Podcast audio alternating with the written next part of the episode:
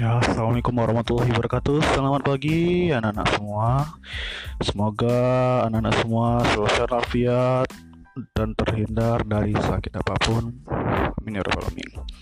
Baiklah, so, karena pandemi corona ini, jadi kita akan kembali melanjutkan pelajaran belajar dari rumah bersama Pak Niko. Oke. Pada topik kali ini kita akan kita akan belajar tentang mata pelajar bahasa Indonesia kelas 8 pada materi penyampaian berita.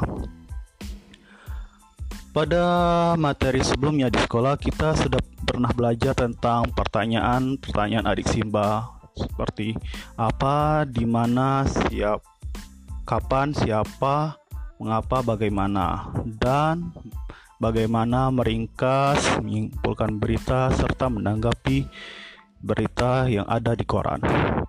Lalu kita lanjut pada membuat struktur berita, membuat struktur berita dan kaidah kebahasaan pada berita.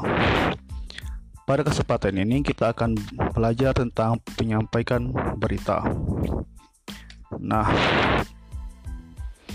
nah di samping kan kita kan sebelumnya itu biasanya melihat mendengar berita di di radio atau membaca berita di internet atau atau menonton berita di televisi. Nah, di samping kita sebagai pendengar atau pembaca dalam berbagai kesempatan kita, kamu sering dihadapkan pada keharusan atau menyampaikan kembali informasi. Ya, terkadang kita harus menyampaikan kembali menyampaikan ulang informasi ini. Nah, misalnya ketika dapat pertanyaan dari seorang teman tentang isi berita yang pernah dengar, ketika itu anak-anak harus memiliki kemampuan untuk menceritakan kembali. Kan tidak mungkin kita mengarang ulang ke itu isi beritanya. Nah, kita harus menyampaikan berita itu apa adanya, tanpa ada yang ditambah-tambah atau dikurangi. Dalam ini hal ini kita belum tidak tidak harus menghafalnya. Kita cukup memahami memahami ide pokok ide pokok dari berita itu. Kemudian kemudian kita menceritakannya berdasarkan kalimat kita sendiri. Nah, pemahaman ide, tentang ide di pokok berita ini sangat penting ketika akan menceritakan kembali isi suatu berita. Berdasarkan ide pokok-pokok berita, kita bisa menyampaikan kembali berita dengan benar dan ringkas. Oke, berikut ini ada empat langkah yang bisa dilakukan untuk menyampaikan berita. Pertama, itu menentukan sumber berita. Nah, sumber berita yang baik itu adalah itu berupa peristiwa yang menarik dan menyangkut kepentingan banyak orang. Kenapa ini kepentingan banyak orang ini jadi menarik? Karena ini akan membuat berita kita itu menjadi begitu penting. Karena ini menyangkut kepentingan orang banyak. Jika berita itu menyangkut kepentingan orang banyak, maka orang-orang akan tertarik untuk membaca atau mendengar berita yang kita berikan. Selanjutnya, langkah kedua adalah mendatangi sumber berita.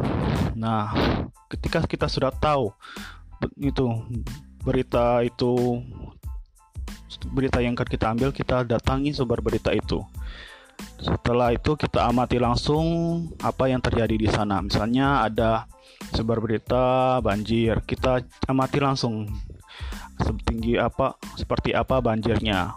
Nah, jika kita jika ada banjir coba kita ukur sedalam apa misalnya sebatas mata kaki atau sebatas lutut.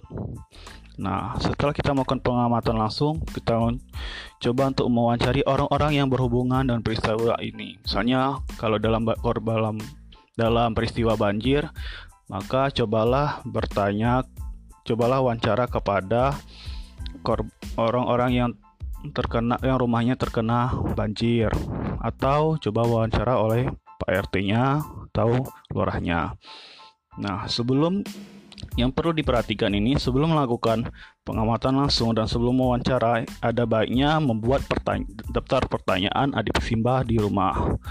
Hal ini di, hal ini berguna agar kita tidak blank, tidak gu, tidak gugup, tidak tidak tidak kosong ketika ingin bertanya.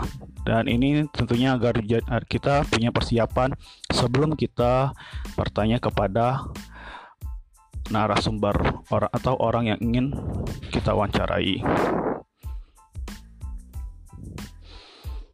Selanjutnya, langkah ketiga adalah mencatat fakta-fakta dengan yang dengan para pada pola adik simba. Nah, setelah kita dapat kita wawancara dengan wawancara narasumbernya kita catat fakta-faktanya dengan kerangka adik simba nah seperti apa di mana kapan siapa mengapa bagaimana kita catat semuanya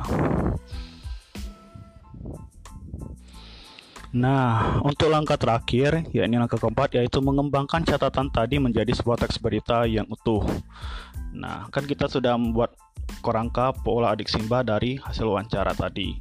Kita coba merangkainya menjadi sebuah teks berita sesuai dengan struktur berita, mulai dari kepala berita, taulit, lalu tubuh berita, lalu ekornya. Nah, penyusunan dari kepala, tubuh, ekor ini memperhatikan mana yang penting dan kurang penting.